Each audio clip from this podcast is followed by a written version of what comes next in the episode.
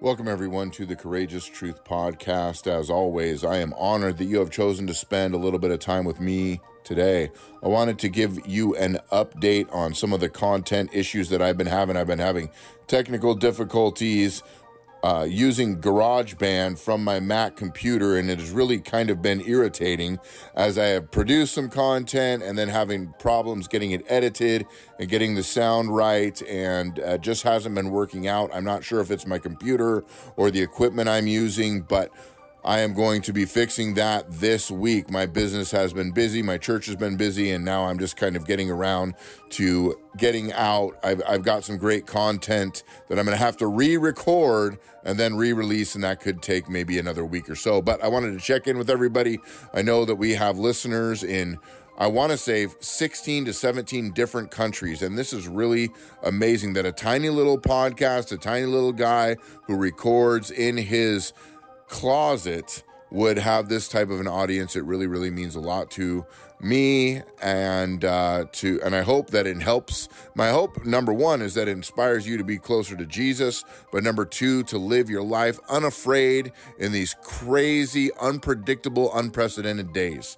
And I think that we have the greatest hope in the world because we have a hope that is eternal. And when our hope and our trust is in Jesus Christ, we have nothing to fear on earth. We have no war can scare us, no leader, no tyrant, no no nothing can fear us. Neither heights nor depths, death, depths, nor principalities, nor powers, nor life or death can keep us from the love of God. And when we are close to the Lord, we are close to freedom and we are close to hope and we are close to victory. So don't let what's happening in the world get you down. The Bible talks all about this, and we know where our hope lies in. So, that being said, I want to give everybody an assignment. I am going to put three podcast episodes from other podcast producers in the show notes. I would encourage you to go and listen to those podcasts and subscribe to those podcast hosts. They're podcasts I listen to that I trust. That way you can go and continue to build a biblical worldview. So stay close. The Courageous Truth podcast will be up and running in just a week or so, I hope.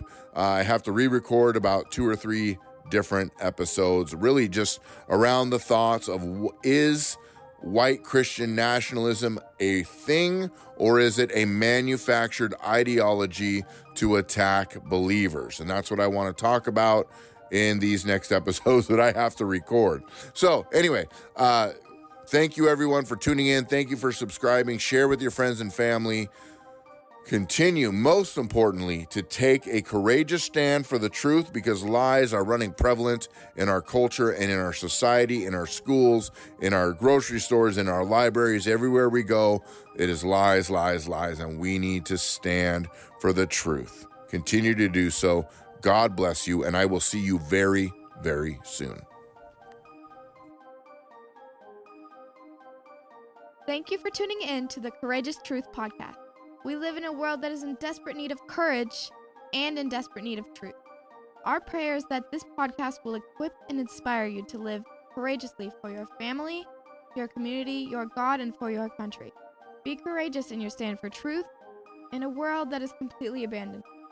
See you next time right here at the Courageous Truth Podcast. Remember, truth requires courage.